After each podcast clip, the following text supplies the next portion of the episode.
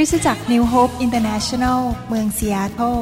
รัฐวอชิงตัน สหรัฐอเมริกา โดยอาจารย์วรุณ และอาจารย์ดารารัตเหล่าหาประสิทธิ์ มีความยินดีที่จะแนะนำท่าน รับฟังคำสอนที่จะเป็นประโยชน์ในการเปลี่ยนแปลงชีวิตของท่าน ด้วยความรัก ความหวัง และสันติสุขในพระเยซูคริสต์ท่านสามารถทำสำเนาคำสอน เพื่อแจกจ่ายแก่มิตรสหายได้ หากไม่ได้เพื่อประโยชน์เชิงการค้า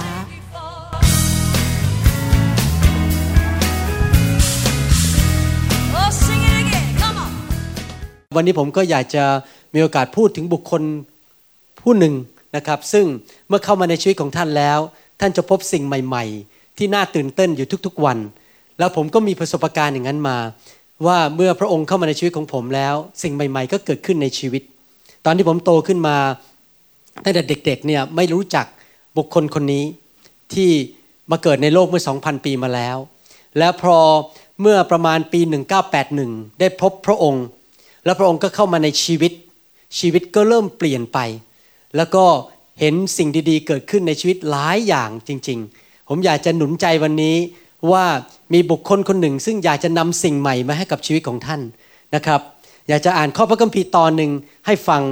ว่าบุคคลผู้นี้ชื่อว่าอะไรนะครับ พระเยซูได้เสด็จกลับไปด้วยฤทธิเดชแห่งพระวิญญาณ ยังแคว้นกาลิลี และกิตติศัพท์ของพระองค์ก็เลื่องลือไป ตามถิ่นโดยรอบ พระองค์ทรงสั่งสอนในธรรมศาลาของเขา และได้รับคำสรรเสริญจากคนทั้งปวง และพระองค์ก็เสด็จไปถึงเมืองนาซาเรตเป็นที่ซึ่งพระองค์ทรงเจริญวัยขึ้น พระองค์เสด็จเข้าไปในธรรมศาลาในวันสะบาโตตามเคย และทรงยืนขึ้นเพื่อจะอ่านพระธรรม เขาจึงส่งพระคัมภีร์อิสยาผู้เผยพระวจนะให้กับพระองค์ เพื่อพระองค์ทรงคลี่หนังสือนั้นออก ก็ค้นพบข้อที่เขียนไว้ว่า พระวิญญาณแห่งพระเป็นเจ้าทรงอยู่เหนือข้าพเจ้า และพระองค์ทรงได้เจิมข้าพเจ้าตั้งข้าพเจ้าไว้ เพื่อนำข่าวดีมายังคนยากจนในทุกคนพูดสิครับข่าวดี พระองค์ได้ทรงใช้ข้าพเจ้าไปร้องประกาศอิสระภาพในทุกคนพูดสิครับอิสระภาพ แก่บรรดาเฉลย ให้คนประกาศแก่คนตาบอดว่าได้เห็นอีกในทุกคนพูดสิครับได้เห็นอีก ให้ ปล่อยผู้ที่ถูกบังคับให้เป็นอิสระ ในทุกคนพูดสิครับอิสระ และประกาศปีแห่งความโปรดปรานของพระเป็นเจ้า นี่ก็คือบุคคลที่ผมพูดถึง เมื่อผมมาพบพระองค์เมื่อปีประมาณ 1981 บุคคลผู้นั้นคือพระเยซู ก่อนที่จะเล่าต่อไปว่าพระเยซูเป็นใคร และมีผลต่อชีวิตของผมอย่างไร หรือมีชีวิตต่อคนทุกคนที่ต้อนรับพระองค์อย่างไรนั้นอยากจะเล่าให้ฟังนิดหนึ่งว่าเมื่อ 2,000 ปีมาแล้ว พระเจ้าทรงทำนายว่าจะมีบุคคลหนึ่งมาเกิดในหนังสือพระคัมภีร์เก่า และบุคคลผู้นี้ก็มาเกิดจริง ๆ เมื่อ 2,000 กว่าปีมาแล้ว ที่ดินแดนปาเลสไตน์ในประเทศยิว และพระองค์มีชื่อว่าพระเยซู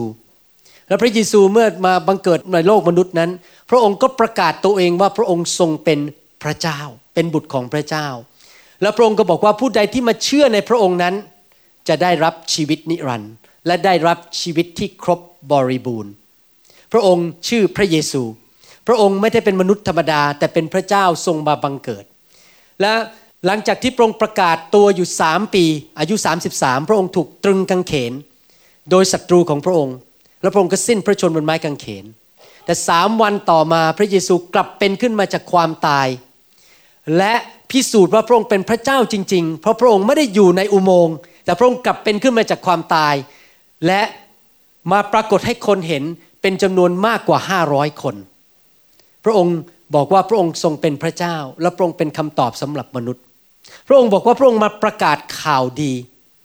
ใครอยากได้รับข่าวดีบ้างยกมือขึ้น ใครอยากมีข่าวดีในชีวิตเยอะๆมีโอกาสบอกคนว่า ผมมีข่าวดีข้าพเจ้ามีข่าวดียกมือขึ้น ที่จริงแล้วไม่มีใครอยากฟังข่าวร้าย เวลาเราดูหนังสือพิมพ์ อ่านหนังสือพิมพ์ หรือว่าฟังเรื่องในทีวีในโทรทัศน์เนี่ยเรามักจะได้ยินแต่ข่าวร้าย อ่านหนังสือพิมพ์ทีไรก็มีแต่ข่าวร้าย เมื่อเช้านี้มีคนโทรมาจากเมืองไทยตอน หาผมตอนตีห้าบอกว่าคุณแม่เป็นมะเร็ง ขั้นสุดท้ายกำลังจะตาย ผมฟังแล้วผมก็รู้สึกสงสารมากๆเลย คือเขารู้จักผมมานานแล้ว เขาบอกขอให้คุณหมอช่วย ขอพระเจ้าให้หน่อยได้ไหมผมก็อธิษฐานเผื่อนะครับ เราได้ยินข่าวร้ายว่าคนเป็นโรคเป็นมะเร็ง เราได้ยินข่าวร้ายว่าเกิดแผ่นดินไหวเกิดน้ำท่วม เมื่อไม่กี่วันมาแล้วมีน้ำท่วมในสหรัฐอเมริกาคนนี่เสียบ้านเสียช่องกัน เราได้ยินข่าวร้ายว่าเกิดอุบัติเหตุ อะไรอย่างนี้ผมได้ยินข่าวร้ายอยู่ตลอดเวลา เพราะว่าผมเป็นนายแพทย์ได้ยินการเจ็บป่วย คนเป็นมะเร็งคนตายอยู่ตลอดเวลา แต่จริง ๆ แล้วพระเจ้าบอกว่าพระเจ้ามีข่าวดีมาบอกให้กับเรา และเมื่อพระองค์เข้ามาในชีวิตของเรานั้น เราสามารถมีชีวิตที่อัศจรรย์ได้ เพราะพระเจ้าเป็นพระเจ้าแห่งการอัศจรรย์ เมื่อ ปี 1981 ผมต้อนรับพระเยซูเข้ามาในชีวิต ตอนแรกไม่ได้เป็นคริสเตียน ตอนแรกไม่ได้เชื่อพระเยซู แต่พอไปศึกษาเรื่องพระเยซู แล้วรู้ว่าชีวิตนั้นภาษาอังกฤษเขาเรียกว่า vulnerable the life of human being is so vulnerable ชีวิตเรานั้นมันเปราะมากเลย เราไม่รู้ว่าเหตุการณ์ร้ายจะเกิดขึ้นวันไหน ไม่รู้ว่าอยู่ดีแผ่นดินจะไหวในเมืองของเราไหมหรือมีอะไรเกิดขึ้น ดังนั้นผม ไม่อยากที่จะพึ่งพาตัวเอง ผมอยากจะพึ่งพาพระเจ้าผู้ยิ่งใหญ่ ผมก็เลยอัญเชิญพระเยซูเข้ามาในชีวิต เมื่อปี 1981 แล้วเมื่อพระองค์เข้ามาในชีวิตนั้น ก็เห็นการเปลี่ยนแปลงมากมาย เมื่อพระองค์เดินเข้ามาในชีวิตของผมนั้น เห็นสิ่งดีๆเกิดขึ้น สิ่งใหม่เกิดขึ้นในชีวิตมากมาย พระองค์เข้ามาตอบสนองความต้องการในชีวิตของผมมากมาย แล้วพระองค์ก็นำข่าวดีเข้ามา นำสิ่งต่างๆ ที่ดีเข้ามาในชีวิต พระองค์ไม่ได้นำข่าวร้าย แต่นำข่าวดีเข้ามาในชีวิตของผม เมื่อพระเยซูมาปรากฏในชีวิตใครก็ตาม ความตายก็ออกไป โซ่ตรวนก็ออกไป ความล้มเหลวก็ออกไป ความยากจนก็ออกไปคำสาปแช่งเขาไปออกไปจากชีวิต และสิ่งดีก็เข้ามา ผมอยากจะอ่านเรื่องในพระคัมภีร์ให้ฟังบางเรื่องว่าเมื่อพระเยซูไปปรากฏที่ไหนอะไรเกิดขึ้นที่นั่น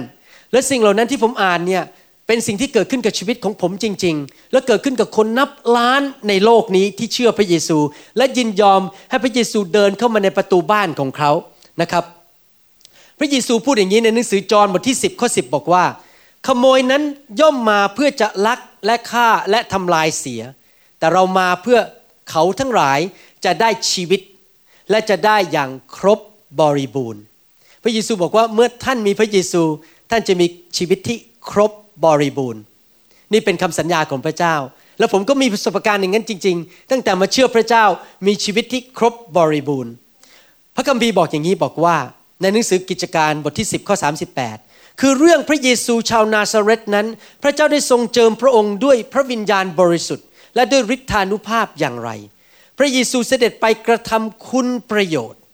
และรักษาบรรดาคนที่ถูกมารบีดเบียน เพราะว่าพระเจ้าทรงสถิตกับพระองค์ พระคัมภีร์บอกว่าพระเยซูไปที่ไหนก็ทำคุณประโยชน์ในทุกคนพูดสิครับคุณประโยชน์ ผมอยากจะหนุนใจพี่น้องจริง ๆนะครับท่านอาจจะฟังคำสอนตอนนี้ แล้วท่านก็บอกว่า เอผมก็ไม่เห็นต้องการอะไรเลย ดิฉันก็ไม่เห็นมีเรื่องเดือดร้อนอะไร มีบ้านอยู่ มีเงินใช้ มีสามี มีภรรยา มีลูก มีรถขี่ มีงานทำไม่เห็นจะมีเรื่องเดือดร้อนอะไรกันทำไมคุณหมอต้องมาพูดถึง พระเจ้าที่ชื่อพระเยซูทำไมผมและดิฉันต้องการพระเยซู เมื่อเช้านี้ผมอธิษฐานกับภรรยาบอกว่า ที่จริงแล้วเราผ่านชีวิตมานานมากแล้วเราเห็นจริง ๆว่า ไม่มีใครสามารถบอกได้ว่าพายุจะเข้ามาในชีวิตวันพรุ่งนี้ ไม่มีใครสามารถบอกได้ว่า วันพรุ่งนี้หรือคืนนี้จะเกิดอะไรร้ายแรงกับชีวิตบ้าง ไม่มีใครรู้หรอกว่าจำได้ไหมครับ มีคนที่อยู่บนตึกที่นิวยอร์กเป็นพันๆคน เขาไม่รู้หรอกว่าเช้านั้นน่ะเครื่องบินจะไปชนที่ตึก และเขาจะเสียชีวิต ดังนั้นจริง ๆ แล้วเมื่อเราดูชีวิตของเราไม่ว่าท่านจะมีเงินเยอะแค่ไหน มีงานดีเยอะแค่ไหน มีครอบครัวดีแค่ไหน หรือมีรถดีขนาดไหน ท่านไม่รู้หรอกว่าพายุจะเข้ามาในชีวิตของท่านเมื่อไหร่ จริง ๆ แล้วเราดำเนินชีวิตอยู่ในโลกนี้ต้องการพระคุณของพระเจ้าจริง ๆ และถ้าไม่มีพระเจ้าในชีวิตนั้น ไม่มีพระเยซูในชีวิตนั้นน่ากลัวมาก เพราะสิ่งเลวร้ายอาจจะเกิดขึ้น พระเยซูบอกว่าขโมยนั้น จะมาเพื่อลักและฆ่าและทำลายเสีย ก็คือว่าวิญญาณชั่วในโลกนี้ พยายามที่จะมาทำลายชีวิตของเรา แล้วพยายามที่จะมาแย่งเอาสิ่งดีๆ จากชีวิตของเราไปจำเป็นอย่างยิ่งเลยเราจะต้องอยู่ฝ่ายพระเจ้า ที่จะทรงดูแลชีวิตของเราและปกป้องเราจริง ๆ อยากจะหนุนใจพี่น้องจริง ๆ นะครับเพราะผมเป็นนายแพทย์นี่ผมรู้จริงๆนะบางคนเนี่ยเดินๆอยู่ดีๆบอกว่าชีวิตเขาสบายๆเห็นมีเป็นอะไร อยู่ดีๆไปตรวจหมอ ไปเจอเป็นมะเร็ง อยู่ดีไปตรวจหมอ ไปเจอเป็นโรคร้ายแรง ชีวิตเราต้องการพระเจ้าปกป้อง ผมอธิษฐานทุกเช้าเราเวลาตื่นขึ้นอนขึ้นมาผมอธิษฐานปกป้องชีวิตตัวเอง ปกป้องลูก ปกป้องคริสตจักรสมาชิกในโบสถ์บอกขออย่าให้มีเรื่องเลวร้ายเกิดขึ้น เมื่อถ้ามันมาก็ขอพระเยซูผลักออกไปจากชีวิตของพวกเขา แล้วจะมีความชื่นชมยินดีอยู่ตลอดเวลา พระคัมภีร์บอกว่าพระเยซูมาเพื่อทำคุณประโยชน์ให้กับชีวิตของเราดังนั้นอยากจะหนุนใจพี่น้องว่าแม้ว่าท่านจะมีทุกอย่างในชีวิต ที่จริงประกาศเรื่องพระเจ้าในโลกตะวันออกที่คนจนเนี่ยจะประกาศง่ายกว่า เพราะคนรู้ว่าเขาต้องการพระเจ้า แต่พอเรามาประกาศเรื่องพระเจ้าในประเทศอเมริกา ทุกคนมีเครดิตการ์ดมี ATM machine ทุกคนมีรถดี เขาไม่ค่อยอยากสนใจเรื่องพระเจ้าจะอยากจะหนุนใจจริง ๆ ไม่ว่าท่านจะอยู่เมืองไหนประเทศไหน วันหนึ่งท่านจะต้องการพระเจ้า เพราะชีวิตนี้ไม่มีอะไรแน่นอนอเมนไหมครับ ผมอยากจะเล่าให้ฟังว่าเมื่อพระเจ้าเข้ามาในชีวิตเกิดอะไรขึ้นบ้าง เมื่อพระเยซูทรงเดินเข้ามาในชีวิตของเรานั้น มีสิ่งดีๆเกิดขึ้น มีครั้งหนึ่ง พระเยซูเป็นนี่เป็นครั้งแรกที่พระเยซูทรงทำการอัศจรรย์จากสวรรค์ พระเยซูเข้าไปในงานแต่งงาน แล้วปรากฏว่าในงานแต่งงานนั้นเหล้าอางุ่นมันหมด มีไม่พอแจกกับแขกโอ้โหเดือดร้อนกันใหญ่เลย เจ้าบ่าวเจ้าสาวก็เดือดร้อนใจ เจ้าภาพก็เดือดร้อนใจว่าไม่มีเหล้าอางุ่นแจกให้แขกรับประทาน แต่ปรากฏว่าในงานแต่งงานนั้น เมื่อพระเยซูเดินเข้าไปในงานแต่งงานนั้น พระเยซูทรงเปลี่ยนน้ำเป็นเหล้าอางุ่น อย่างอัศจรรย์ พระเยซูทรงเปลี่ยนน้ำเป็นเหล้าอางุ่น โดยฤทธิเดชของพระเจ้า แสดงว่าอะไรครับ แสดงว่าเมื่อพระเยซูเข้ามาในชีวิตของเรานั้น พระเยซูทรงช่วยความต้องการหรือความปรารถนาในชีวิตของเรา ภาษาอังกฤษเรียกว่า he meets our needs ในงานนั้นเขาต้องการน้ำองุ่นหรือเหล้าองุ่น พระองค์ก็ทรงประทานเหล้าองุ่นให้กับเจ้าภาพในงานนั้น พระคัมภีร์พูดอย่างนี้ ในหนังสือยอห์นบทที่สองบอกว่า นี่เป็นการกระทำอันเป็นหมายสำคัญครั้งแรกของพระเยซู ก็คือเปลี่ยนน้ำเป็นเหล้าองุ่นและทรงกระทำที่บ้านคานาแคว้นกาลิลี ได้ทรงสำแดงพระสิริของพระองค์และสาวกของพระองค์ก็ได้วางใจในพระองค์ ผมไม่ทราบว่าพี่น้องในห้องนี้ ตอนนี้ท่านอาจจะรู้สึกว่าท่านไม่ต้องการอะไร แต่เชื่อสิครับว่าวันหนึ่งท่านจะต้องมาพบเหตุการณ์ในชีวิตว่า ท่านมีความต้องการบางอย่างในชีวิต มีนิดบางอย่างในชีวิต และใครล่ะจะช่วยท่านได้ บางทีท่านอาจจะมาถึงจุดที่ตันคือไม่มีใครช่วยเหลือท่านได้ แต่มีพระเจ้า ถ้าพระเยซูเข้ามาในชีวิตของท่านนั้น พระองค์สามารถช่วยความต้องการของท่านได้ และสิ่งนี้ก็เกิดขึ้นในชีวิตของผมจริง ๆ ตอนที่มาอเมริกาใหม่ ๆ นั้น มาใหม่ๆเขาไม่ยอมให้เงินเดือนผมเพราะผมเป็นหมอชาวต่างชาติ ผมไปขอเขายังไงเขาก็ไม่ให้เขาบอกว่าเขาไม่มีบัตเจ็ตหรือไม่มีทุนให้กับหมอชาวต่างชาติเขาให้เฉพาะคนอเมริกัน เพราะผมเป็นชนต่างชาติ แล้วผมก็บอกว่าถ้าพระเยซูสามารถเปลี่ยนน้ำเป็นน้ำองุ่นได้ พระองค์ก็สามารถประทานสิ่งที่ผมต้องการในชีวิตได้ ผมกับภรรยาเริ่มนั่งอธิษฐานขอพระเจ้าบอกว่า ถ้าพระองค์ทรงประทานสิ่งที่เขาต้องการในงานเลี้ยง นั้นได้ พระองค์ก็จะประทานเงินเดือนให้ผม เพื่อผมจะสามารถอยู่ได้ในประเทศอเมริกา ไม่ง่ายนะครับอยู่ในอเมริกาโดยไม่มีเงินเดือน แล้วมีลูกหนึ่งคนแล้วภรรยาต้องเลี้ยงดู ต้องจ่ายค่าน้ำมัน ต้องซื้ออาหารกิน แล้วพระเจ้าก็ทำการอัศจรรย์จริง ๆ ไม่นานต่อมาหลังจากเราอธิษฐานขอการเลี้ยงดูจากพระเจ้า พระเจ้าก็ทำการอัศจรรย์ให้มีนายแพทย์หมอผ่าตัดสมองคนหนึ่งที่โรงพยาบาลเด็กนั้น ไม่สามารถกลับมาทำงานได้ ผมไม่เล่าแล้วกันว่าเกิดอะไรขึ้น แต่เขากลับมาทำงานไม่ได้ ก็เลยทำให้ที่มหาวิทยาลัยวอชิงตันนั้น ต้องส่งหมอผ่าตัดสมองไปทำงานที่โรงพยาบาลเด็ก เพื่อไปยึดครองเลย ตอนแรกโรงพยาบาลเด็กที่เสียเทไม่ได้ขึ้นอยู่กับมหาวิทยาลัยวอชิงตันเขาส่งหมอผ่าตัดสมองไปยึดครองที่นั่นเพื่อจะได้แบ่งสาขาออกไป เมื่อเขาส่งไปอย่างนั้นก็ขาดหมอผ่าตัดสมอง ที่โรงพยาบาลทหารผ่านศึกในเซียเทลพระเจ้าก็เลยส่งผมไปอยู่ที่นั่น พอส่งผมไปอยู่ที่นั่น เจ้านายที่นั่นไปพูดกับเจ้านายใหญ่บอกว่า เอ๊ะตอนนี้ใช้คุณหมอวรุณทำงานฟรีๆมันไม่ดีบ้าง แล้วเราก็มีงบอยู่ที่โรงพยาบาลทหารผ่านศึกเนี่ย ให้เงินเดือนเขาดีกว่า แล้วเขาก็ให้เงินเดือนจริง ๆ หลังจากนั้นผมก็มีเงินเดือนไม่เคยขาดมาตลอด ตั้งแต่วันนั้นเป็นต้นมา พระเจ้าดูแลจริง ๆจำได้ว่าตอนจบเทรนนิ่งที่ University of Washington จบแพทย์ ฝึกหัดนั้นแพทย์เป็นเขาเรียกแพทย์ประจำบ้านนะ resident แพทย์ประจำบ้านนั้น ก็หางานไม่ได้เหมือนกันที่เซียโตพอเราอธิษฐานสามีภรรยาอธิษฐานด้วยกัน พระเจ้าก็ทรงเปิดประตูให้งานที่เบลวิลกับเคิร์กแลนด์อย่างอัศจรรย์ เมื่อพระเยซูเข้ามาในชีวิตของเรานั้น พระเยซูทรงเมตตาประทานสิ่งที่เราต้องการในชีวิตใครมีประสบการณ์กันว่าพระเจ้าทรงประทานสิ่งที่ต้องการในชีวิตยกมือขึ้นเอเมนนะครับพระเจ้าเป็นอย่างนั้นจริงๆเห็นยังอยากหนุนใจนะครับ อย่าอยู่คนเดียวอีกต่อไป เชิญพระเยซูเข้ามาในชีวิต นอกจากนั้นพระคัมภีร์ยังพูดบอกว่าเมื่อพระเยซูเข้ามาในชีวิตของใคร หรือมาอยู่ที่ไหนจะเกิดอะไรขึ้นในหนังสือมาระโกบทที่ 4 ข้อ 35 นะครับ ถึงข้อ 40 บอกว่าอย่างนี้ เย็นวันนั้นพระองค์ได้ตรัสแก่เหล่าสาวกทั้งหลายว่า ให้พวกเราข้ามไปอีกฝั่งข้างโน้นเถิด เมื่อลาประชาชนแล้ว เขาจึงเชิญพระองค์เสด็จไปในเรือที่พระองค์ประทับอยู่นั้น และมีเรืออีกหลายลำไปด้วย และพายุใหญ่ได้บังเกิดขึ้น ในทุกคนพูดสิครับพายุใหญ่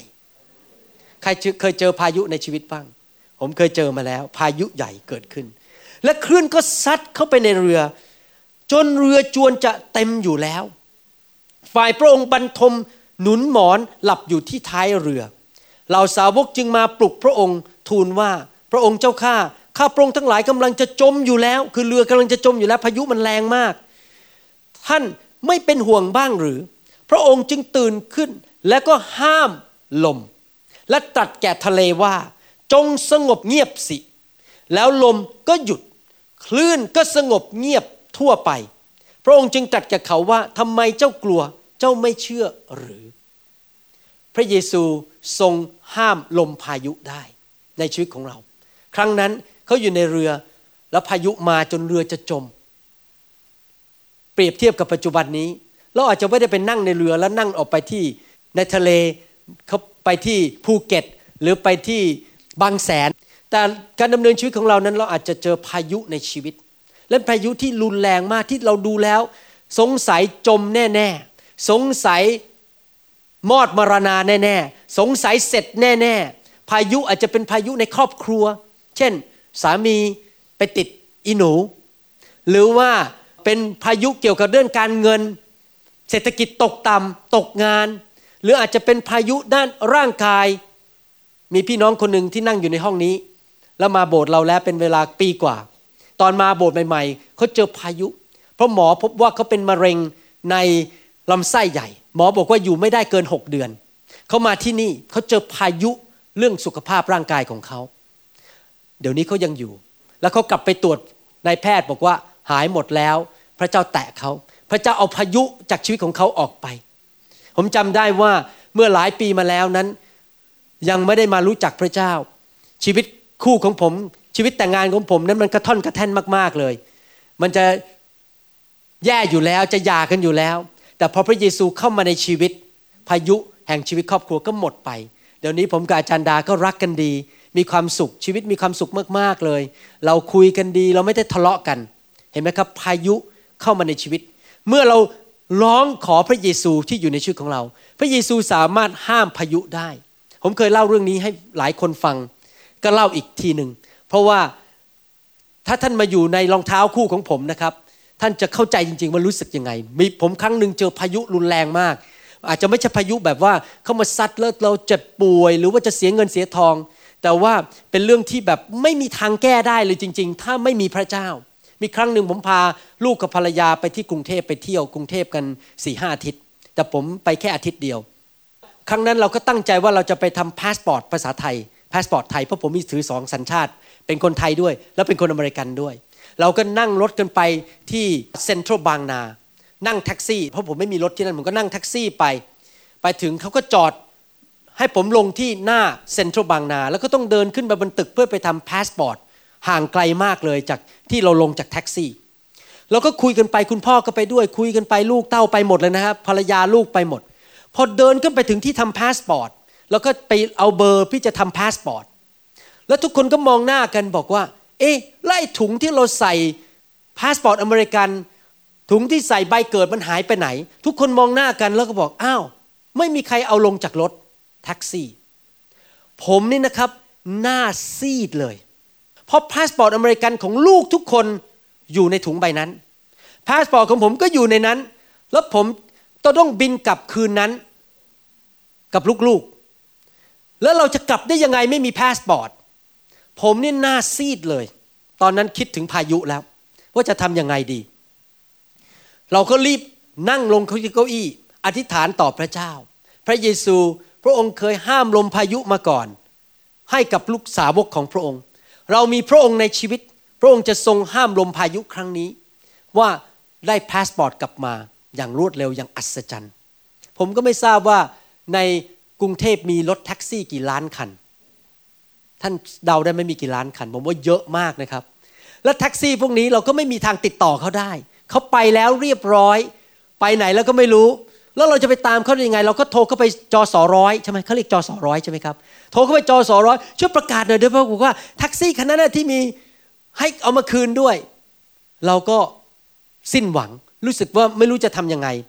แต่ตอนนั้นพระเจ้าบอกเราบอกว่าห้ามกลับบ้านให้นั่งที่นั่น เราก็นั่งที่นั่น แล้วก็นั่งอธิษฐานกันทำพาสปอร์ตก็ไม่ได้ กลับบ้านก็ไม่ได้ เย็นนั้นต้องบินกลับแล้วผมกลับมาก็ต้องผ่าตัดคนไข้เลยวันรุ่งขึ้น เราก็นั่งอธิษฐานนั่งกันอยู่ประมาณสัก 20 นาทีถึง 30 นาที suddenly ทันใดนั้นเอง มีคนเดินเข้ามาสองคน ผู้ชายคนหนึ่งผู้หญิงคนหนึ่ง ผมก็จำหน้าแท็กซี่ไม่ได้ คนขับแท็กซี่ไม่ได้เขาเดินเข้ามา แล้วก็อยู่ดีๆก็เดินเข้ามาหาเรา แล้วก็ชี้ ผู้ชายคนนั้นเขาชี้มาที่พวกเรา บอกคนคนเนี้ยพวกเนี้ยคือพอดีเขาจำคุณพ่อผมได้เพราะคุณพ่อผมอายุมาก ดูไม่เหมือนคนอื่นในที่ห้องนั้น เขาก็ชี้ไปที่คุณพ่อผมบอกว่าเนี่ยนะผู้คนเนี้ยคนเนี้ยผู้ชายคนแก่คนเนี้ยที่นั่งแท็กซี่มา พอชี้เสร็จ ผู้หญิงที่มาด้วยก็เอาถุงพาสปอร์ตทั้งหมดมายื่นให้เรา แล้วก็บอกว่าเนี่ยดิฉันเข้าไปในแท็กซี่คันนี้จะไปอีกที่หนึ่งเปิดถุงขึ้นมา เห็นพาสปอร์ตอเมริกันเต็มไปหมด เห็นใบเกิด โอ้โหแล้วนี่พวกคุณจะทำยังไง เลยบอกแท็กซี่บอกว่าให้ขับรถกลับไปที่นั่นน่ะ เราต้องไปคืนเขาให้ได้ เสียธุระไม่เป็นไร แต่พวกเขาตกเครื่องบินแน่ๆเลยไม่ได้ขึ้นเครื่องบิน ก็เลยเดากันว่าคงจะไปทำพาสปอร์ตก็เลยให้แท็กซี่ยังไม่พอนะแท็กซี่ไปจอดที่เซ็นทรัลบางนา แล้วก็พาเขาขึ้นมาแล้วก็เอาพาสปอร์ตมาให้พวกเรา พวกเรานี่แบบจะเกือบจะเฮโลสรรเสริญพระเจ้าบอกฮาเลลูยาเกือบจะตะโกนในห้องนั้น เราได้ขับคืนมาภายในครึ่งชั่วโมง แล้วปรากฏว่าเราจะควักเงินจ่ายให้ผู้หญิงคนนั้นเขาเดินหันหลังหายไปเลย ทันทีไม่รู้ทูตสวรรค์นะเปล่าสงสัยสงสัยทูตสวรรค์ หายไปในปริบพริบตาเดียวหายเดินหันหลังหายกลับไปเลย พวกเราก็ไม่มีทางเอาเงินจ่ายให้ผู้หญิงคนนั้นได้ เห็นไหมครับ แม้มีลมพายุเข้ามาในชีวิต พระองค์ก็สามารถช่วยเราได้จริงๆอเมนไหมครับ ผมอยากจะหนุนใจพี่น้องนะครับ ตอนนี้ท่านอาจจะไม่เจอลมพายุ แต่อย่ารอจนถึงวินาทีสุดท้าย เชิญพระเยซูเข้ามาในชีวิตของท่านให้เร็วที่สุดที่จะเร็วได้ ให้พระองค์เข้ามาในชีวิตของท่าน ให้พระองค์มาช่วยชีวิตของท่านสิครับ พระองค์นอกจากที่จะทรงกู้ปัญหาในเรื่องความต้องการของท่านอาจจะเป็นเงินเดือน งานหรืออะไรก็ตาม พระองค์ยังสามารถช่วยหยุดลมพายุในชีวิตของท่านได้อเมนไหมครับ นอกจากนั้น พระองค์ยังสามารถรักษาโรคได้ ในหนังสือมาระโกบทที่ 5 นั้น ได้พูดถึงผู้หญิงคนหนึ่ง ผมจะอ่านเรื่องให้ฟังนะครับ มีผู้หญิงคนหนึ่งเป็นโรคตกโลหิตได้ 12 ปีมาแล้ว 12 ปีนี่นานมากนะสงสัยซีดเลยนะครับ ตกโลหิตเนี่ยได้ทนทุกข์ลำบากมามาก มีหมอหลายคนมารักษา และได้เสียทรัพย์จนหมดสิน้น โรคนั้นก็ไม่ได้บรรเทา แต่ยิ่งกำเริบขึ้น ครั้นผู้หญิงนั้นได้ยินถึงเรื่องพระเยซู เขาก็เดินปะปนกับประชาชนที่เบียดเสียดข้างหลังพระองค์ และได้ถูกต้องฉลองพระองค์ เพราะคิดว่าถ้าเราได้แตะต้องแต่ฉลองพระองค์ เราก็จะหายโรค เขาไปหาหมอเยอะแยะ เขาเสียเงินไปเยอะแยะ แต่ยิ่งไปหาหมออาการก็แย่ลงแย่ลงแย่ลง จนเขาได้ยินเรื่องพระเยซู ในทันใดนั้นพอเขาแตะต้องฉลองพระองค์ ในทันใดนั้น โลหิตที่ตกก็หยุดแห้งไป แล้วผู้หญิงนั้นก็รู้สึกว่าตัวหายโรคแล้ว บัดเดี๋ยวนั้น พระเยซูทรงรู้สึกฤทธิ์ซ่านออกมาจากพระองค์ แล้วจึงเหลียวหลังตัดว่าใครถูกต้องเสื้อของเรา ฝ่ายเหล่าสาวกก็ทูลว่า พระองค์ทรงเห็นแล้วว่าประชาชนก็ถูกเบียดเสียด พระองค์ และพระองค์ก็ยังถามอีกหรือว่าใครถูกต้องเรา แล้วพระเยซูทรงทอดพระเนตรดูรอบๆ ประสงค์จะเห็นผู้หญิงที่ได้กระทำสิ่งนั้น ฝ่ายผู้หญิงนั้นก็กลัวจนตัวสั่น เพราะว่ารู้ว่าที่เป็นแก่ตัวนั้น จึงมากราบลงทูลแก่พระองค์ตามจริงทั้งสิ้น พระองค์จึงตรัสแก่ผู้หญิงนั้นว่า ลูกหญิงเอ๋ยที่เจ้าหายโรคนั้นก็เพราะเจ้าเชื่อจงไปเป็นสุขและหายโรคเถิด เห็นไหมครับว่า นอกจากพระเยซูจะทรงประทานสิ่งที่ปรารถนาในชีวิตความต้องการในชีวิตของเรา นอกจากพระเยซูจะทรงห้ามลมห้ามพายุ พระเยซูยังเป็นแพทย์ผู้รักษารักษาโรคได้ ถ้าท่านมีโรคที่หมอบอกว่ารักษาไม่หาย ถ้าท่านมีเจอโรคที่มันเรื้อรังเป็นเวลานานแล้วรักษาไม่หาย พระเยซูสามารถรักษาโรคได้ ถ้าท่านเชิญพระเยซูเข้ามาในชีวิต พระองค์สามารถรักษาท่านได้จำได้ว่าเมื่อประมาณเท่าไหร่ละสิบเก้ายี่สิบปีมาแล้วยี่สิบยี่สิบเอ็ดปีมาแล้วภรรยาผมเป็นโรคตกเลือด ตกเลือดมาก ไม่ยอมหยุด แล้วไปหาหมอที่ซีแอตเทิลที่นอร์ทซีแอตเทิลเขาบอกว่าเป็นโรค endometriosis เป็นโรคผนังมดลูกมันออกมาข้างนอก แล้วมาอุดตันทำให้มีลูกไม่ได้แล้วก็ตกเลือด ตอนเราจะไปเมืองไทยไปเยี่ยมที่ประเทศไทย คุณหมอบอกว่าถ้ากลับมาต้องตัดมดลูก ตอนนั้นเรามีลูกสาวอยู่คนเดียวชื่อธนิดา เราก็รู้สึกว่าเสร็จแน่ๆมีลูกคนเดียวแน่ๆแล้วโรคตกเลือดนี้ก็ไม่หาย ต้องกลับมาผ่าตัดเอามดลูกออกเราก็ไปไปที่ประเทศไทย แต่ตอนนั้นผมยังไม่เคยเข้าใจเรื่องการรักษาโรคจากพระเจ้าพอดีไปที่ประเทศไทยก็ไปที่ประชุมในคริสตจักรแห่งหนึ่ง แล้วภรรยาผมก็ยืนขึ้นขอพระเจ้ารักษาโรคหลังจากที่นมัสการเสร็จ ร้องเพลงเสร็จเขาก็ยืนขึ้น แล้วเขาก็ขอพระเยซูบอกพระเยซู ขอพระองค์รักษาลูกด้วย ลูกไม่อยากต้องถูกตัดมดลูกเลย พอเขาพูดอย่างนั้นเขาก็รู้สึกมีกระแสไฟฟ้าวิ่งผ่านร่างกายเขาตั้งแต่ศีรษะลงไปถึงเท้า พรุบหลังจากวันนั้น อาการตกเลือดก็หยุด แล้วก็ไม่ตกเลือดอีกเลย แล้วหนึ่งปีต่อมา เขาก็ท้อง แล้วเราก็มีลูกสาวคนที่สอง ชื่อว่าจอยเราหับประสิทธิ์เราตั้งชื่อว่าจอย เพราะว่าเรามีความชื่นชมยินดีที่พระเจ้าทรงรักษาภรรยาผมในวันนั้น แล้วไม่ต้องถูกตัดมดลูก และหลังจากนั้นอีกไม่นานก็พุบขึ้นมาอีกคนหนึ่ง โดยไม่ได้ตั้งใจพอจอยมาเกิดมาได้ปีหนึ่งก็อยู่ดีก็เปิดปุ๊บติดปั๊บอีกคนหนึ่งเป็นคนที่สามออกมาเป็นลูกชายชื่อพอลเห็นไหมครับ พระเจ้ารักษาโรคเราได้ เราเห็นการรักษาโรคของพระเจ้าทั่วไป ทั่วโลกนี้พระเจ้ารักษาคนให้หายมีการอัศจรรย์เกิดขึ้นเต็มไปหมดเลยในคริสตจักร มีคนหายโรคเยอะแยะเต็มไปหมด เมื่อเขามาหาพระเจ้า อยากจะหนุนใจพี่น้องจริง ๆนะครับ ว่าเมื่อพระเยซูเข้ามาในชีวิต พระองค์รักษาท่านได้ มีพี่น้องคนหนึ่งนั่งอยู่ในห้องนี้เขาเป็นคนมาเลเซีย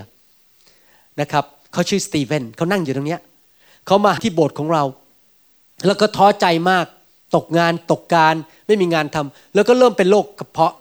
อาการเจ็บท้องมากนอนไม่หลับ แล้วเขาก็มาที่ประชุม แล้วเขาก็ขอพระเยซูช่วยเขา แล้วพระเยซูก็รักษาเขาอย่างอัศจรรย์ ตอนนี้กินได้นอนหลับดี แล้วก็ไม่มีปัญหาอีกต่อไป เขาก็มาหาผมบอกว่าพระเจ้าเป็นจริง ถ้าใครมาบอกเขาว่าพระเจ้าไม่เป็นจริง ไม่มีทางช้างก็มาลากบอกออกไปบอกว่าพระเจ้าไม่เป็นจริงไม่ได้ พระเยซูเป็นจริงในชีวิตของเขาจริงๆอเมนไหมครับ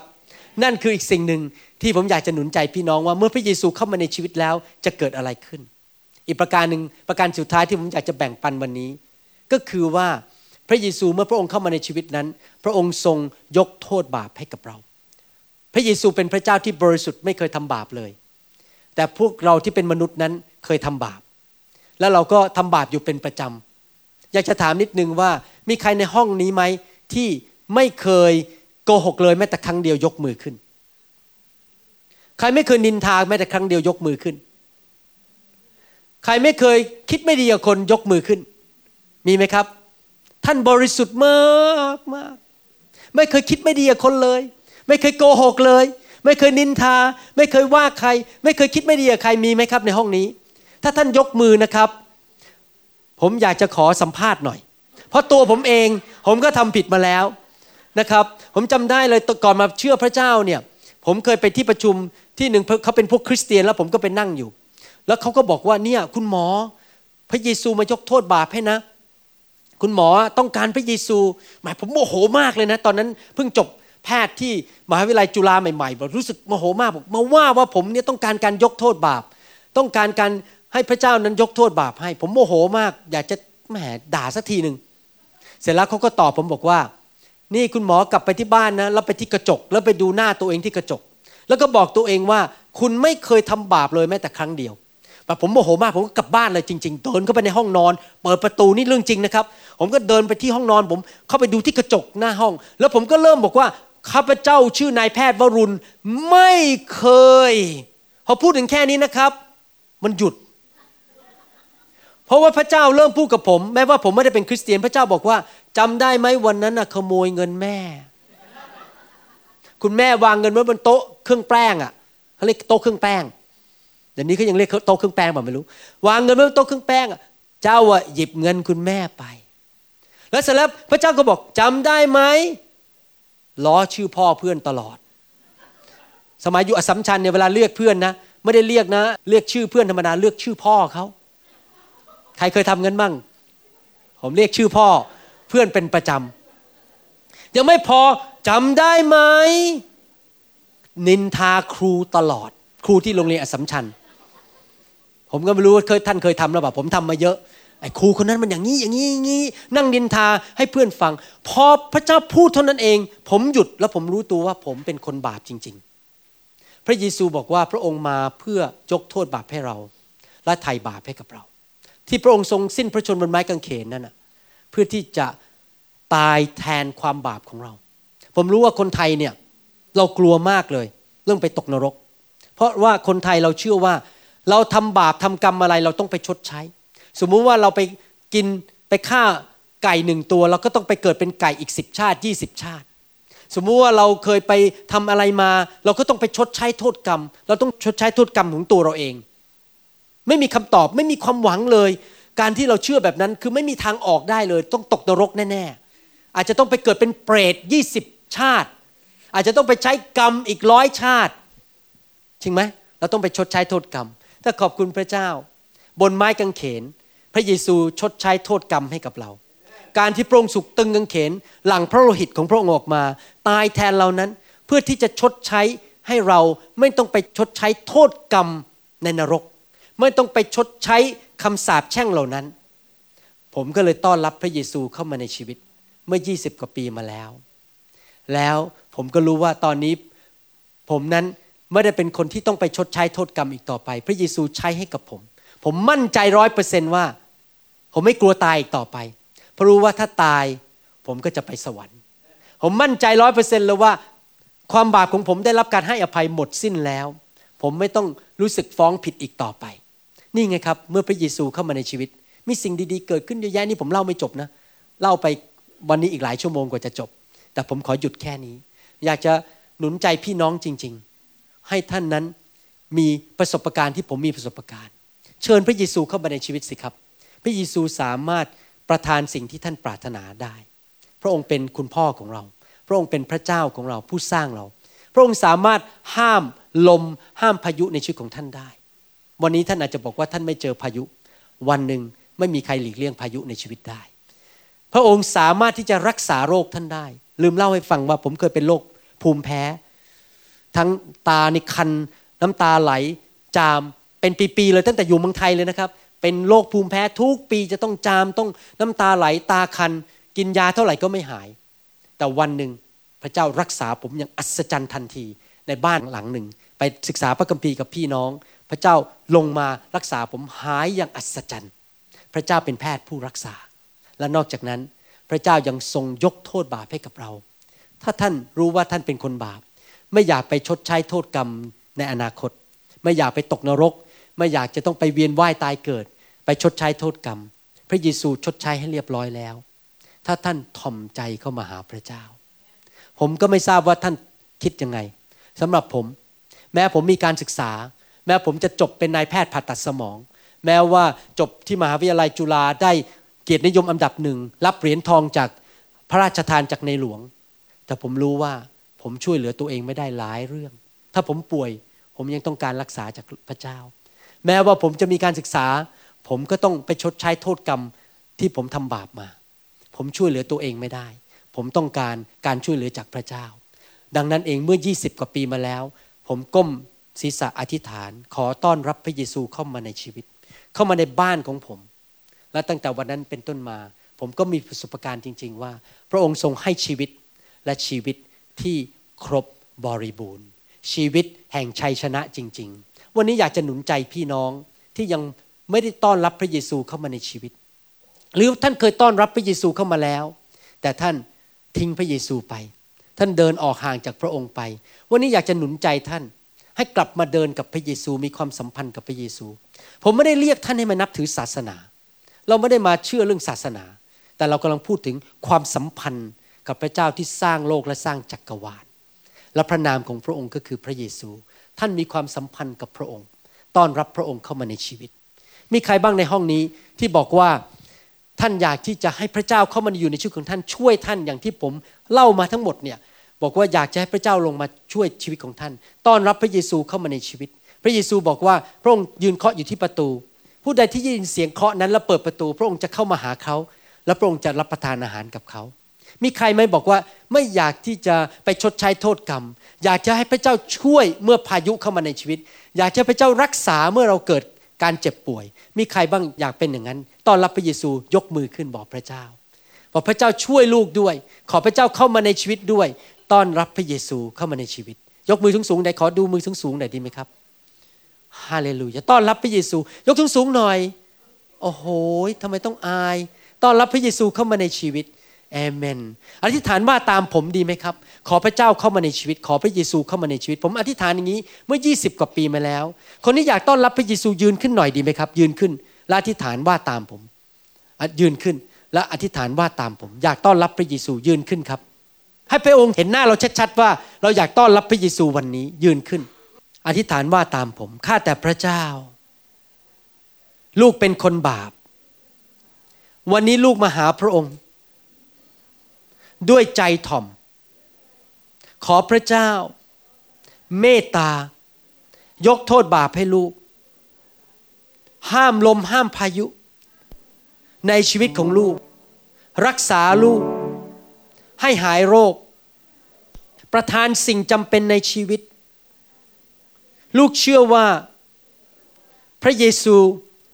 ทรงเป็นองค์พระผู้เป็นเจ้า และพระผู้ช่วยให้รอด ขอพระองค์เข้ามาในชีวิตของลูกนะบัดนี้ เข้ามาเป็นจอมเจ้านาย มานั่งในบัลลังก์ชีวิต ของลูกนะบัดนี้ ลูกกลับใจแสวงหาพระเจ้า ในพระนามพระเยซูเอเมน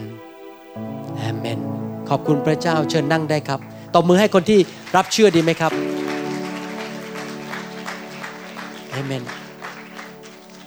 ผมอยากหนุนใจพูดอีกนิดหนึ่งอีกสองนาที อยากหนุนใจคนที่ยังไม่ตัดสินใจ ว่า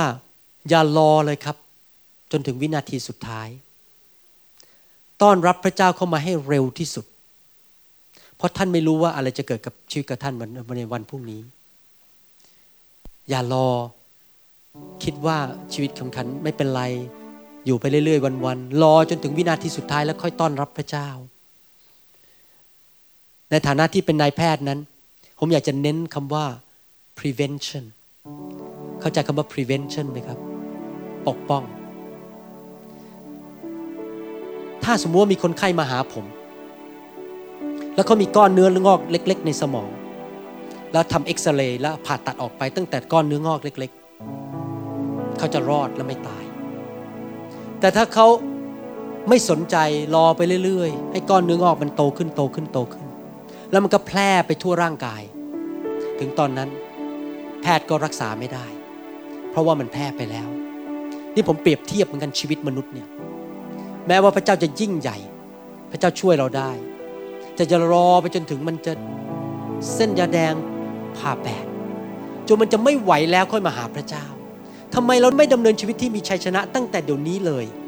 ขอพระเจ้าเข้ามาในชีวิตเดี๋ยวนี้ ไม่ใช่รอจนถึงมันจะแย่อยู่แล้ว ค่อยมาหาพระเจ้า ผมตัดสินใจอย่างนั้น ผมไม่รอจนกระทั่งผมอยู่บนเตียงจะตายอยู่แล้ว ค่อยหาพระเจ้า ผมไม่รอจนกระทั่งเกิดแผ่นดินไหวขึ้นมาบ้านผมพังแล้วค่อยมาหาพระเจ้า ผมขอพระเจ้าเดี๋ยวนี้ ปกป้องผมแผ่นดินไหวมันจะไม่มาแตะบ้านผม ไฟมันไม่มาเผาบ้านผมโรคภัยไข้เจ็บไม่มาหาผม เข้าไปหาพระเจ้าตั้งแต่ยังไม่มีปัญหาดีกว่า ดีกว่ารอจนปัญหามันแย่อยู่แล้วอเมนไหมครับ อยากจะหนุนใจนะครับ ท่านไม่รับเชื่อพระเจ้าวันนี้ไม่เป็นไร ผมเข้าใจจะอยากให้ท่านกลับไปคิดที่บ้านดูอย่ารอนานเกินไปจนกระทั่งวินาทีสุดท้ายแล้วมาหาพระเจ้า รับพระเจ้าตั้งแต่วันนี้ เร็วที่สุดที่จะเร็วได้ อย่ารอจนถึงวันสุดท้าย ขอพระเจ้าเมตตาอวยพรนะครับ Then sings my soul, my Savior God thee. Come on, let's sing it now. And sing. เราหวังเป็นอย่างยิ่งว่าคำสอนนี้จะเป็นพระพรต่อชีวิตส่วนตัว และงานรับใช้ของท่าน หากท่านต้องการข้อมูลเพิ่มเติมเกี่ยวกับคริสตจักรของเรา หรือขอข้อมูลเกี่ยวกับคำสอนในชุดอื่น ๆ กรุณาติดต่อเราได้ที่ หมายเลขโทรศัพท์ 206 275 1042 ในสหรัฐอเมริกา หรือ 086 688 9940 ในประเทศไทย หรือเขียนจดหมายมายัง New Hope International Church 9170 South East 64 Street Mercer Island Washington 98040 สหรัฐอเมริกา อีกทั้งท่านยังสามารถรับฟัง และดาวน์โหลดคำเทศนาได้เอง ผ่านทางพอดแคสต์ด้วย iTunes ท่านสามารถเข้าไปดูวิธีการได้ที่เว็บไซต์ www.newhopeinternationalchurch.org